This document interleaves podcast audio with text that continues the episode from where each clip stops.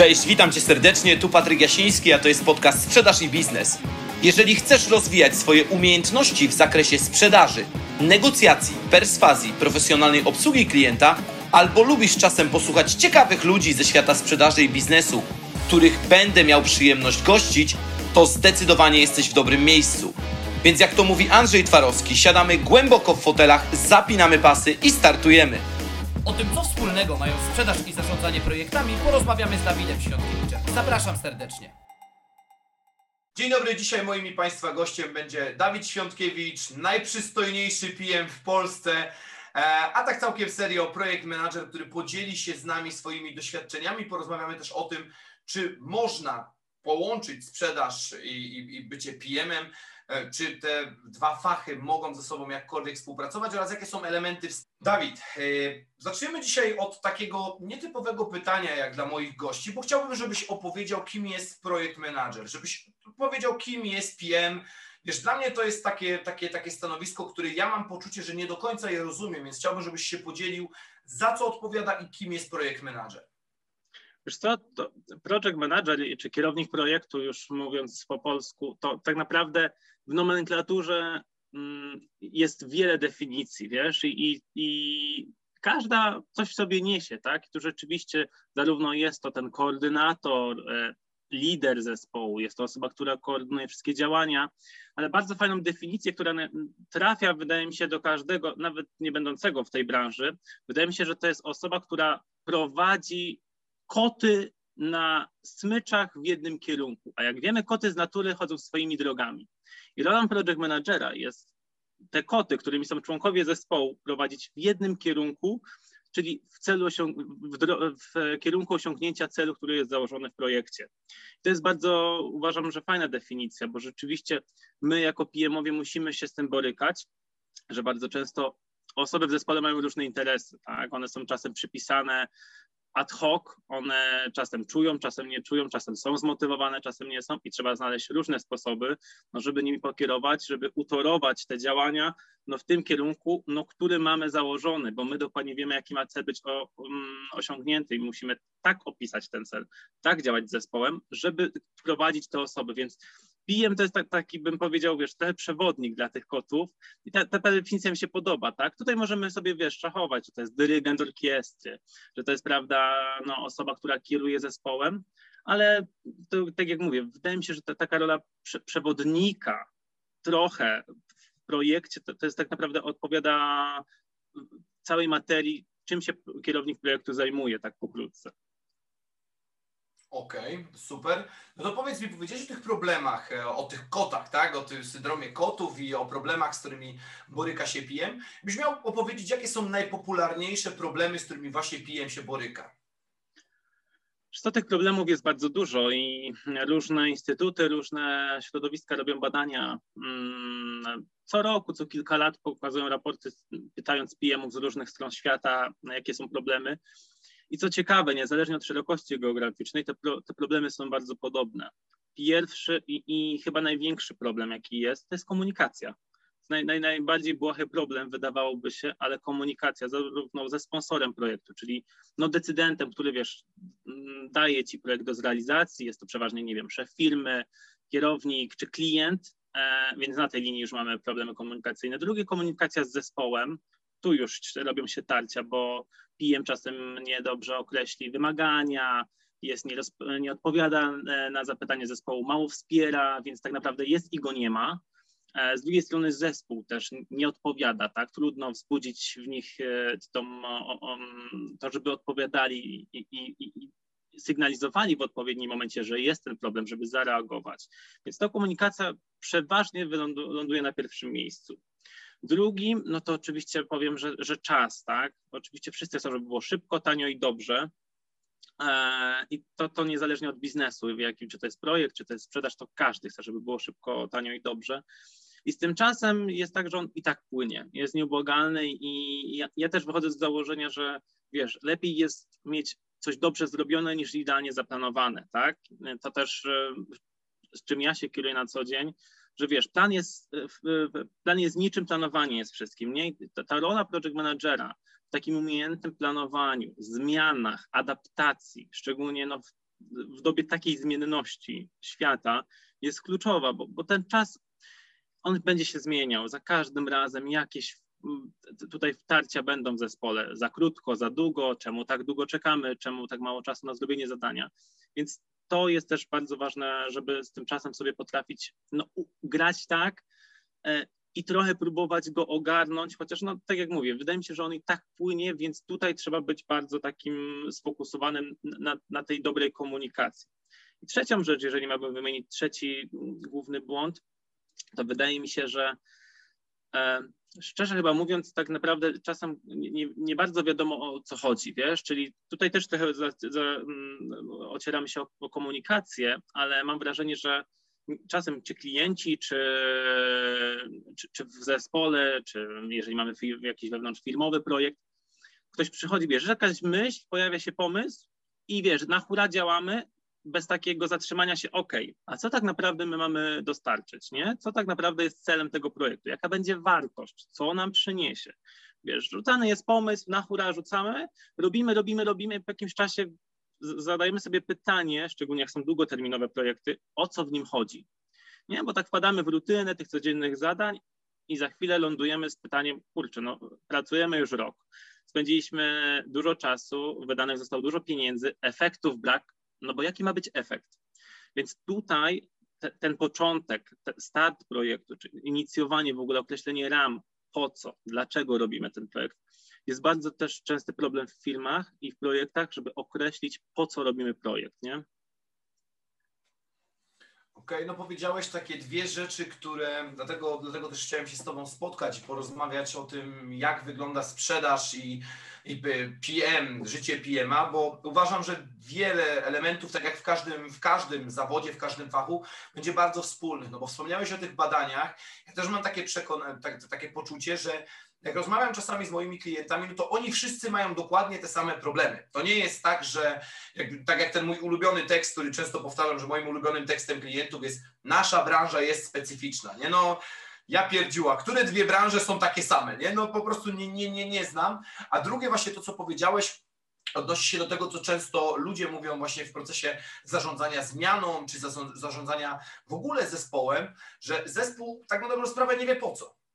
Nie wie po co, nie wie po co, nie wie dlaczego i na końcu nie wie w ogóle co. Do tego dochodzimy, nie? Więc jest tu bardzo dużo, bardzo dużo podobieństw. Te podobieństwa będziemy pewnie jeszcze trochę rozszerzać dalej, ale chciałbym Cię zadać z drugiej strony. Mhm. Czym według P M a jest sprzedaż?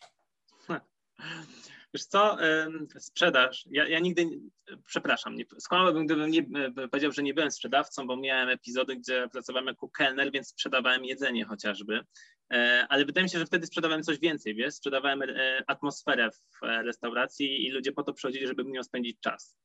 A, a, a dla P M a sprzedaż, wiesz co, chyba, chyba nie będę oryginalny, bo powiem, że relacja. Wiesz, dlaczego to tak mi się wydaje, że, że, że w, dla mnie jako project managera to tak to rozumiem.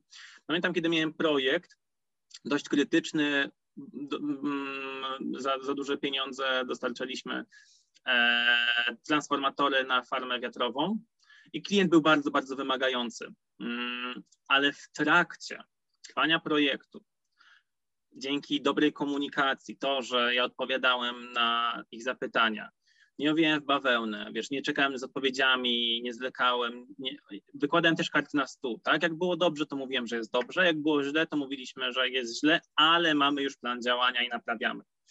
Więc to klient doceniał. Skończyło się tym, że po, po półtora roku projektu była na tyle fajna relacja, że klient zaczął dokupować usługi. Gwarancje przedłużone, dodatkowe części zamienne, więc ja wszedłem w rolę sprzedawcy, tak, tak naprawdę, bo ja robiłem ten, tak zwany, ten upselling, tak, czyli tą sprzedaż już po zamknięciu kontraktu, no, aneksowaliśmy umowę i dodawaliśmy do, do całego zakresu projektu dodatkowe rzeczy, które pierwotnie nie były założone przez klienta. I to powstało dzięki relacji, tak, więc ta sprzedaż pierwotna zaczęła się od tego, że już na wstępnym etapie ja byłem zaangażowany w to jako kierownik projektu, więc mając rozpisane na partytury cały projekt, ja wiedziałem, jaka będzie moja rola, gdzie klient musi dostawać jakie informacje, czy, czego oczekuje, czy, czy mm, jak, jakie dokumenty są mu potrzebne, tak? Więc ja wiedziałem, jak muszę z nim współpracować, jak silna musi być ta relacja, żeby w momencie przekazywania projektu, czy gotowego, no już zakończenia projektu i przekazania produktu, klient wiedział, że jest do wstrzymania gwarancja, tak, żeby nie było pola na domysły, niepewność, czy wiesz, takie sprawdzanie się, nie, bo to sprawdzanie już było wcześniej. My już to przeszliśmy przez ten, przez ten etap sprawdzania się na początku projektu, nie, już po półtora roku to byliśmy na tak fajnej koleżeńskiej relacji, że po skończonych oficjalnych, powiedzmy, rozmowach o projekcie pytaliśmy, wiesz, co słychać u jego dzieciaków, co słychać u mnie i co się dzieje, także to było fajne, że teoretycznie można by powiedzieć, że staliśmy po dwóch różnych stronach barykady, tak? Bo klient, wiesz, chce tanio i szybko i dobrze. Mi też zależy, żeby projekt był, wiesz, jak najlepiej zrobiony, jak najszybciej, żeby zysk był jak największy. Ale dzięki temu, że no, graliśmy fair play, to powstała z tego tak fajna relacja, że już po moim odejściu, po, po zmianie pracy, dostałem informację, że kolejny kontrakt się pojawił, tak, bo byli zadowoleni tak z tej współpracy, że chcieli kolejne produkty, tak, więc to, to było fajne, nie? Że ta sprzedaż ciągnęła się dalej i udało się zbudować relację silną na tyle, że ta współpraca trwa do dzisiaj. Super, no i powiedziałeś to, co ja powiedziałem w trakcie, w trakcie tego swojego filmu na YouTubie o, o tym, czy, czy relacje w sprzedaży są ważne. Wiesz, ja, ja wychodzę z założenia, że one są piekielnie ważne w życiu sprzedaży. Ja, broń Boże, nie demonizuję relacji, ale, i to jest moje zawsze ale, bo jak ja słyszę te pierdolety, że w sprzedaży najważniejsze są relacje, no to no i tak i nie. No to takie twoja babka wróżyła, bo ja zawsze tutaj uważam, że każda osoba, która mówi o relacjach sprzedaży, powinna dopowiedzieć o jednej rzeczy, czyli że w sprzedaży są ważne relacje. One są świetne, kapitalne pod warunkiem, że ich fundamentem jest biznes. Bo tak, zobacz, ty tutaj rozpocząłeś całą tą, tą, tą wypowiedź od tego, że najpierw był biznes z klientem, najpierw się przeciekaliśmy, najpierw mhm. się testowaliśmy, najpierw wykonaliśmy kilka ruchów z jednej i z drugiej strony, dopiero później złapaliśmy wspólne flow z klientem, ale ten biznes dalej był.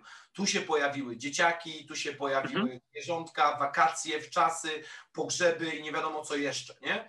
Więc bardzo fajnie, że o tym wspomniałeś, bo, bo to jest bardzo spójne z tym, co ja od lat powtarzam właśnie o relacjach sprzedaży. Ale to ja, ja, ja Ci od razu też przytak, przytakiwałem Ci cały czas i przytaknę Ci teraz na koniec, bo ja z tego samego m, słynę i z tego samego gdzieś tam staram się o tym mówić na LinkedInie chociażby, gdzie komunikuję, że ja lubię ludzi, bo to oni są sercem projektu. Tak, ja bardzo relacyjnie pracuję, staram się nawiązywać relacje, ale to wszystko się zaczyna, wiesz, od, od podstaw, od biznesu, tak? Jesteśmy w jakimś środowisku zespołu projektowego, który ma finalnie dowieść jakiś produkt, nie? Jakiś cel musi być zrealizowany w tym projekcie. I może być słodko i miło, i może być bardzo przyjemnie, no ale wiesz, robota i tak musi być dowieziona w koniec końców, nie? Więc y, też trzeba to wyważyć, że no okej, okay, możemy spędzić sobie godziny na właśnie rozmowach o, o wszystkim i o niczym, ale finalnie musimy skończyć i zrobić biznes, nie? Zrobić robotę, którą mamy do zrobienia. Super, bardzo, bardzo mi się podoba, bo no jest to bardzo bliskie temu, co mówię. Ja akurat zawsze piję do osób, które do tego takiej mojej, moim zdaniem to jest choroba sieroca.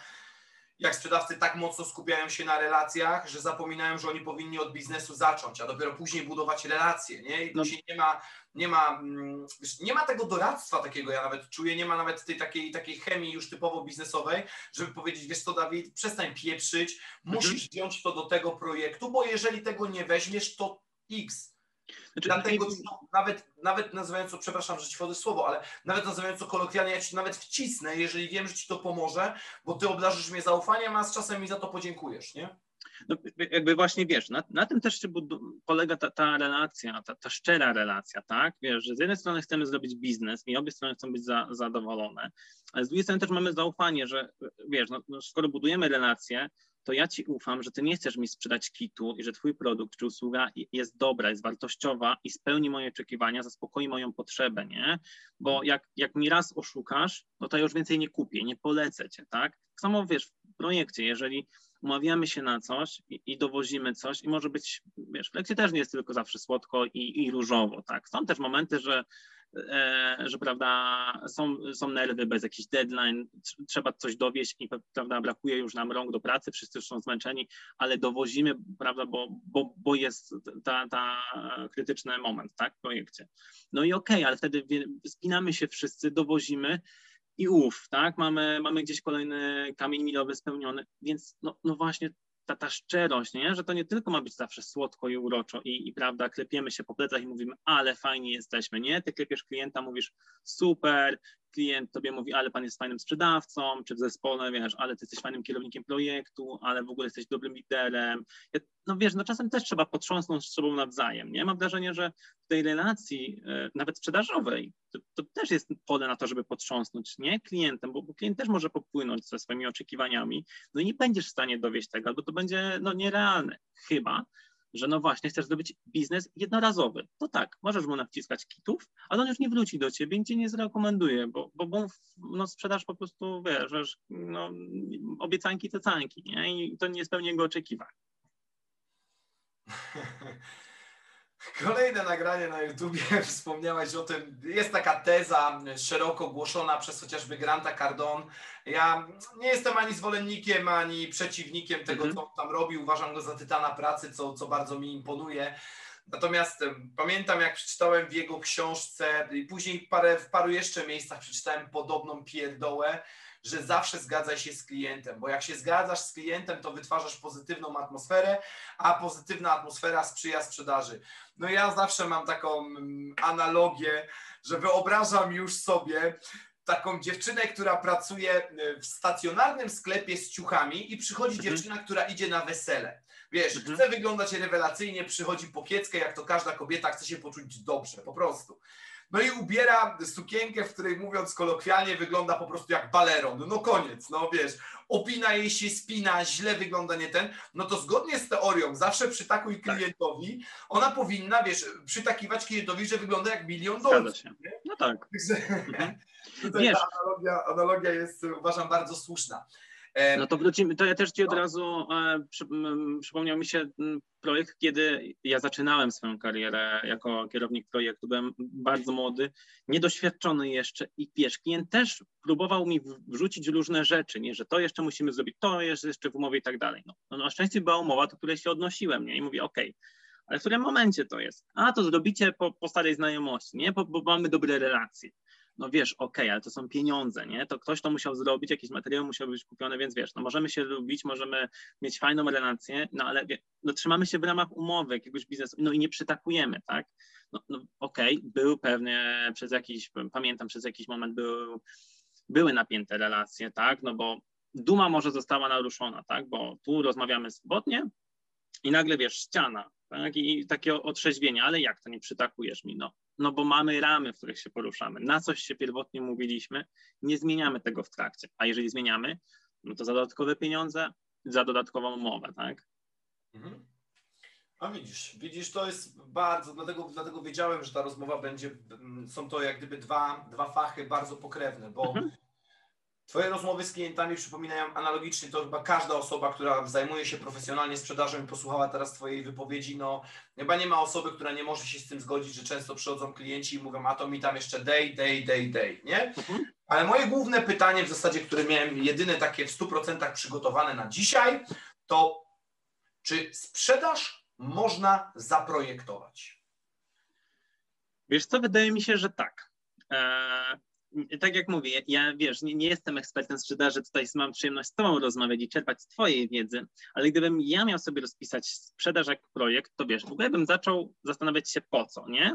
Czy ja chcę poszerzyć swoje usługi, czy ja chcę zdobyć nowy rynek, czy ja chcę zdobyć nowych klientów, czy ja chcę powiększyć marżę, wiesz, po co ja w ogóle chcę sprzedawać, nie? Po drugie, co chcę sprzedawać? No, no to, to, to mam produkt, usługę, którą już mam. Po trzecie, komu, nie? Czyli robię analizę interesariuszy. Szukam, czy kupi to grupa młodzieżowa, czy kupią to seniorzy, czy kupią to biznesmeni, czy kupią to rolnicy, nie? Już tak obrazując tymi grupami zawodowymi, powiedzmy, czy, czy wiekowymi, szukam potencjalnego klienta, tak? No nie, nie strzelam w eter, bo to szkoda czasu i pieniędzy na to. Szukam, zastanawiam się, ale przy tej analizie interesariuszy też zastanawiam się o konkurencji. No patrzę, co robią inni, patrzę, jakie narzędzia wykorzystuje, co, jak się reklamuje, jakie ma ceny, no porównuje się, żeby gdzieś się klasyfikować po pierwsze i zobaczyć, jak z nimi działać, tak? Bo może ta konkurencja w którymś momencie przestanie być moją konkurencją, tylko wejdziemy w partnerstwo jakieś i uda się zrobić wspólny jakiś biznes, nie? Więc to, to, to już jest kolejna analogia. No ryzyka, no to, to nie, nie, nie, nie, nie, nie stawiasz wszystkiego na jedną kartę, Patryku, jak masz jakiś nowy pomysł w biznesie i rzucasz go. No myślisz o tym, co się może udać, co się może nie udać, przygotowujesz się, tak? Ze, ze sprzedażą jest tak samo, no nie, nie, nie, i z projektami tutaj jest kolejna analogia. Robisz analizę ryzyk. Co może pójść dobrze, co może pójść źle. Ok, jak może coś pójść źle, to jak się mogę przygotować, żeby nie poszło źle? A jeżeli coś może pójść dobrze, to jak mogę to wzmocnić? No i to jest analiza ryzyk, którą w każdym projekcie się wykonuje. Na różnym stopniu zaawansowania oczywiście, ale przewidujesz trochę, co się może wydarzyć i zabezpieczasz się, projekt, grupę, czy swoją sprzedaż, czy siebie jako sprzedawczy, czy, czy zespół sprzedażowy, no żeby uniknąć albo wzmocnić się ryzyka. Kolejna rzecz, w ogóle plan, nie? Jakby no, podstawowe daty. Okej, do, do wtedy robię sobie jakiś tam prospecting, e, nie wiem, rob, przygotowuję w ogóle opis tego produktu, usługi, do wtedy, do wtedy mam jakieś tam założone cele, że nie wiem, chcę sprzedać sto sztuk, nie? Albo chcę zarobić sto tysięcy. Nie? Wiesz, jakiś, jakiś cel sobie zakładasz i sprawdzasz, które działania się przyjęły, które nie. No i to się zbiega z końcem projektu. Siadasz na koniec, patrzysz, nie? I suche fakty. Zrobiłem to i to, przyniosło to taką wartość. Chciałem, nie wiem, sto tysięcy, mam osiemdziesiąt, no w osiemdziesięciu procentach zrealizowałem cel. Dlaczego? Zasłabła reklama, źle dobrani klienci, konkurencja mnie wygryzła. No, warto zrobić taką analizę, wiadomo. Analiza wsteczna jest zawsze, zawsze skuteczna, ale warto ją zrobić, wyciągnąć. Te lessons learned tak zwane, tak? To taką retrospekcję zrobić sobie. Co było dobrego w projekcie czy, sprzeda- czy projekcie sprzedażowym, co było złego, co mogę wykorzystać na przyszłość, no żeby budować dobre praktyki w zespole sprzedażowym, no żeby za każdym razem no nie, otwiera- nie wyważać otwartych drzwi, tak? A jeżeli się na czymś wywróciliśmy, to już założyć sobie ochraniacze i spokojnie iść i, i, i jechać na tych rolkach, nie? Więc...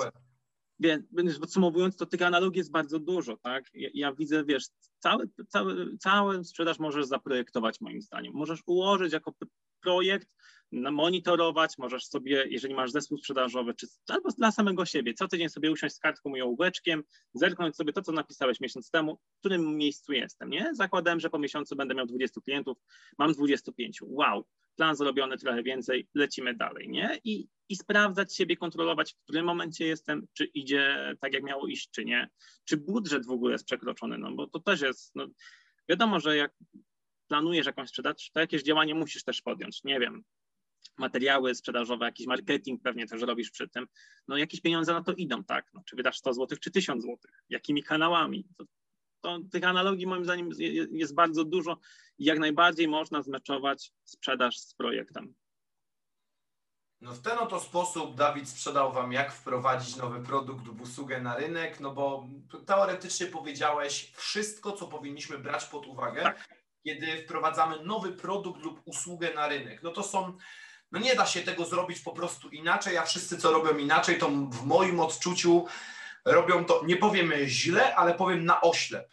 O, to może... Wiesz, okej, okay, są wyjątki, są wyjątki, ale one i tak są moim zdaniem zaplanowane, ale to musisz być naprawdę, wiesz, brylant, produkt, który, wiesz, eurekę jakąś odkrywasz, nie? No bo mówmy się, że Thomas Edison, jak wymyślił żarówkę, no nie robił jakiejś sprzedaży, wiesz, to wymyślił, ale gdzieś tam dopiero później produkcja poszła. To musisz naprawdę mieć ewentualnie taki innowacyjny produkt czy usługę, że po prostu rynek to wchłonie, nie? Ty nie musisz robić nic, że to będzie tak pożądane, że wow, ale no umówmy się, no, to jest promil w, tych, w tej masie produktów, usług, które mamy obecnie, że wydaje mi się, że, że trudno jest tak bez zaplanowania coś robić, nie? Żeby wpadasz na pomysł i, i rzucasz. No, mimo wszystko, zawsze to kosztuje jakąś pracę, zawsze jakieś pieniądze na to poświęcasz, no to zaplanuj, człowieku, ile masz na to wydać, tak? No, no żeby nie walić grochem o ścianę, bo możesz coś robić pięć lat i nie będzie efektu, bo, bo ty nie wiesz, jaki chcesz mieć efekt, nie?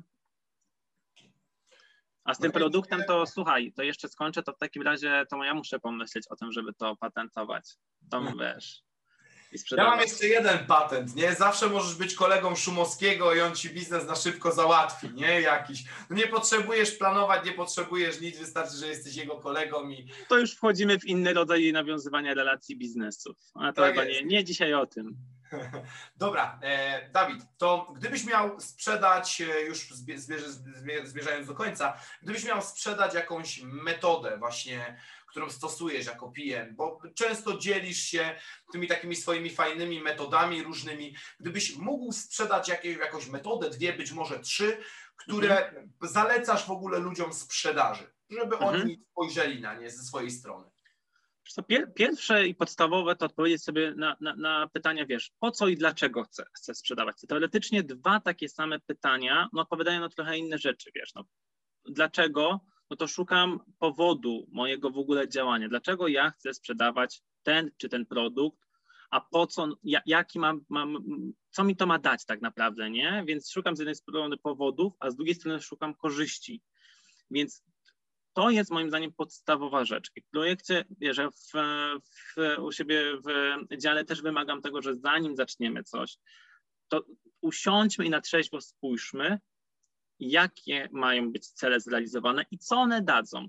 Bo niektóre projekty są świetne, one są wspaniałe, możemy je robić, tylko czy one są w tym momencie konieczne, czy one są naprawdę potrzebne nam tu i teraz.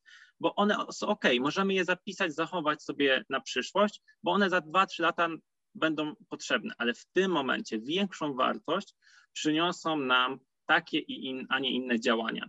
W sprzedaży moim zdaniem od tego trzeba zacząć. Co przyniesie mi największą wartość tu i teraz, tak? I, i, i co ja potrzebuję do tego, żeby tą wartość osiągnąć? Druga rzecz, którą uważam, że jest może błaha, ale to jest nagminna, nagminna rzecz, zapisz to. Udokumentuj ten, te, ten start, tak, żebyś miał do czego się odnosić w przyszłości, żebyś mu, miał miejsce, do którego wracasz i patrzysz, ok, zakładałem taki budżet, udał się, nie udał się, zakładałem taki czas, zmieściłem się, nie zmieściłem się, zakładałem taki wynik, mam, nie mam. No po to, żebyś mógł przeanalizować, czy twoje działania są skuteczne, z jaka jest ta skuteczność, czy, czy dwudziestoprocentowa, czy sto dwadzieścia procent, nie? Żebyś mógł też na przyszłość sobie projektować te działania, powielać je, jeżeli są dobre, no albo zaprzestać i zmienić metody. No bo tutaj wydaje mi się, że wiesz, można robić cold calling i mieć zero efektów, no i, i co? I po miesiącu, jak nie, nie spojrzysz, że miałeś mieć stu klientów, to dalej będziesz dzwonił, no szkoda czasu, no zmieniasz metodę sprzedaży. Więc to jest druga rzecz, błaha, ale naprawdę bardzo moim zdaniem ważna, żeby spisać sobie na samym początku te ramy, w których będziesz się trzymał, w których będziesz się posługiwał. I trzecia rzecz, bądź elastyczny i dostosowuj się. To znaczy, jak już masz spisane swoje cele, swoje metody, to jeżeli w trakcie tego projektu, czy w trakcie sprzedaży coś zaczyna działać i przyczyny, dlaczego to działa, mogą być różne, bo ty zacząłeś inaczej działać, albo jakieś zewnętrzne czynniki się pojawiły, no to korzystaj z nich, dostosuj się, tak? To, co powiedziałem, no, plan jest super, możesz się trzymać w stu procentach planu, ale będzie tyle zmian z zewnątrz. Z, z, tobie, z, z zewnątrz ciebie mogą też przyjść jakieś zmiany. Nie wiem, doszkolisz się, doczytasz nową książkę i wpadnie jakaś eureka do głowy i pomyślisz, że to może zadziałać. No to dostosuj, zobacz, spróbuj. No jeżeli to nie kosztuje ciebie poświęcenia całego projektu, warto próbować, no tak, żeby, nie wiem, szybciej może osiągnąć ten cel, taniej, większy efekt uzyskać. Więc to nie są złote zasady wyryte na skalę, to są moje zasady. Ja uważam, że te trzy są podstawowymi, od których w ogóle trzeba zacząć, czy to projekt, czy prowadzenie sprzedaży. No wiesz, powiedziałeś o bardzo wielu takich elementach, które są częstą bolączką akurat z, mo, z mojego punktu widzenia wśród właśnie wśród ludzi, czy wśród menadżerów sprzedaży, czy w ogóle wśród samych handlowców, tak? No bo bardzo często, wiesz, powiedzieć tej elastyczności. Ja często słyszę, nie idę, albo nie idzie, albo e, to słynne, robię to samo, co robiłem cały czas i nie idzie. No to, no to nie rób tego, to rób coś innego. Wspomniałeś o Edisonie, gdzieś tam krąży to powiedzenie, że Edison wcale nie wymyślił żarówki, tylko wymyślił tam dziesięć tysięcy sposobów, jak jej nie zrobić, nie? No jasne, ale wiesz, o co chodzi. No, no skoro to, to, to, to próbował, nie? I, i, i no tak jak mówisz, nie można oczekiwać to, co Einstein powiedział, tak? Nie można oczekiwać innych efektów, robiąc ciągle to samo, w ten sam sposób. No więc dostosuj się, człowieku, do, do tej rzeczywistości. Ja, no, zeszły rok jest chyba, on naprawdę tyle case'ów, które będzie w przyszłości do, do rozkminiania, co się zadziało i jakie zmienne zaszły i jak się zmienił w ogóle biznes. No to, co powiedzieliśmy, no, nie spotykamy się czy u ciebie w domu, czy u mnie, tylko rozmawiamy, nagrywamy sobie na odległość i też dawno się nie widzieliśmy. ale wiesz, to, to są zmiany już daleko idące i dostosowaliśmy się, no bo to był czynnik zewnętrzny na miarę globalną.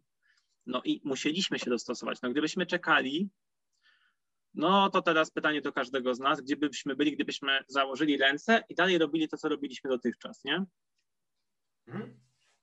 No tak, pełna zgoda. No to dobra, no to ostatnie pytanie, które, które chciałbym jeszcze dzisiaj rozważyć. Jak się sprzedać jako P M? Mhm. Wiesz co, i oczywiście odpowiem nie zbyt błyskotliwie, a mianowicie to zależy.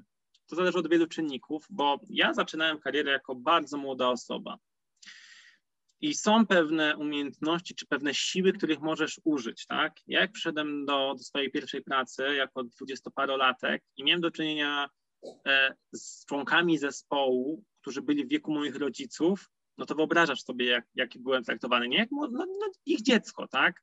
Więc ja jak przychodziłem i musia, musiałem zaplanować jakieś działania, e, odebrać jakieś półprodukty, tak? Albo no, zaprogramować, zaplanować jakieś działania i wiesz, i przychodziło do takiego kontaktu face to face, to bardzo trudno było sprzedać się jako dobry project manager, no bo umówmy się, do, nie mogłem użyć argumentu doświadczenia, nie? Nie mogłem się sprzedać, że mam tutaj dużo doświadczenia, zrealizowałem tysiąc projektów i tak ma być, bo tak powiedziałem, nie? Wtedy no, u, używasz tych argumentów, wiesz, e, relacyjnych, nie? Wtedy, wtedy sprzedałem się jako, wiesz, fajny człowiek, który zrobi dobrą robotę, nie? Człowiek, którego można polubić, któremu można zaufać, który jak powie, że coś zrobi, to zrobi, który wspomoże w trakcie projektu, który da narzędzia, da ten czas potrzebny do zrealizowania zadania i który będzie wspierał cały czas. Wiesz, w trakcie później mojego rozwoju zawodowego, no to też nabyłem kompetencji więcej. Później to, to sprzedawałem się kompetencjami, nie? To znaczy jak przyszedł jakiś case do rozwiązania, to ja swoimi działaniami i wypowiedziami pokazywałem, że wiesz, wiem co robię, nie? Więc to jest druga, drugi, druga metoda sprzedażowa, czyli po prostu bądź kompetentny. Rozwijaj się, no, podążaj za trendami. Wiesz, project management też się cały czas zmienia. Co chwilę pojawiają się jakieś nowości, co chwilę pojawiają się jakieś nowe narzędzia, ale mam wrażenie, że i tak cały czas, wiesz, krążymy wokół tego samego, więc no pokaż to. Trzecia rzecz, to już przechodzi też z wiekiem, wiesz, to, to, to doświadczenie, nie? Że ty możesz się sprzedać po, poprzez swoje doświadczenie, że to, które może nie z, z nauczycielskiego katedry mówisz, ale stoi za tobą lata doświadczeń, czy lata projektów, które zrealizowałeś i po prostu ty wiesz, że pewne rzeczy zadziałają, czy nie. Nie? To już nie tylko jest taka twarda wiedza, którą zdobyłeś z książek, z kursów, ale doświadczenie, które zdobyłeś, no możesz pewne rzeczy pokazać, które działają, które nie. Jak jeszcze masz to udokumentowane, wiesz, zbierasz właśnie te dobre praktyki dla siebie z różnych projektów, bo to, że zbierasz je w firmie, to jest must have, nie? To musisz robić, żeby dokumentować tą wiedzę w firmie. Ale dla siebie, jeżeli zbierasz, co zadziałało, co nie zadziałało, jaki miała, nie wiem, charakter dana osoba, że dany sposób rozmowy z nią zadziałał. To są takie fajne rzeczy, no, które zostają z tobą na, na później, nie? To przychodzi z doświadczeniem i spotykając podobny typ osobowości w przyszłości, już wiesz, jak masz zaczynać działać, nie? Że jak masz analityka, no to nie bujaj mu o, o innowacyjności, nie bujaj mu o, o po prostu jakiejś motywacji, daj mu po prostu robotę, którą ma zrobić, on sobie w ciszy i spokoju zrobi tą robotę najlepiej jak potrafi, ty będziesz zadowolony, on będzie miał święty spokój i zrobi tą robotę. Więc wiesz, tych sposobów sprzedaży są co najmniej trzy, tak jak powiedziałem, relacje i uważam, że od tego trzeba zaczynać, szczególnie jak się jest młodym, bo też dostaję pytania na LinkedInie, nie? Panie Dawidzie, jak zacząć pracę jako P M? No ciężko jest wejść do nowej organizacji, i no, no możesz z buta wejść, nie? I powiedzieć, ja tu jestem project managerem, teraz mnie słuchajcie. Myślę, że to nie jest długofalowa strategia i bardzo szybko no, ludzie się poznają, nie? Albo zrobisz tak negatywne wrażenie, że przez długi czas będzie trudno ci nawiązać lepszą współpracę, niż byś oczekiwał. No druga rzecz, tak jak mówię, kompetencje, trzecia rzecz to doświadczenie. Więc te trzy rzeczy mogą pomóc tobie sprzedać się jako project manager, no bo umówmy się, czy na rozmowie kwalifikacyjnej, czy do jakiegoś ambitnego projektu w firmie, który będziesz chciał przejąć, no to wyróżnij się jakoś z tego tłumu, pokaż, że no masz więcej kompetencji, a może nowy jakiś teren złapałeś, a może jakąś nową metodę chcesz spróbować, no coś tu musi być takiego, co, co w zależności od etapu też rozwoju, tak, i rozwoju kariery możesz wykorzystać. No bardzo, bardzo, bardzo fajna wypowiedź. Wiesz, tu jest, mówię, to jest cała masa analogii z życia mm-hmm. sprzedawcy ten, wiesz, za... ja akurat, wiesz, jestem trochę bardziej, to znaczy jesteśmy śmieszni obaj, tylko że ja jestem trochę bardziej bezpośredni, więc jakby ktoś mi napisał, jak rozpocząć karierę jako projekt menadżer, to bym napisał wyślij C V, no i tego... Tak, wiesz, no, no, no to, to właśnie, nie, że można by w ten sposób zacząć, nie, tylko pytanie w morzu project menadżerów, co ciebie wyróżnia, tak? Czy kompetencje, czy doświadczenie, czy na rozmowie kwalifikacyjnej zrobisz takie wrażenie, że po prostu wow, nie? Wszystkim tylko parę odpadną, że będziesz, że zobaczą, że łatwo nawiązujesz relacje.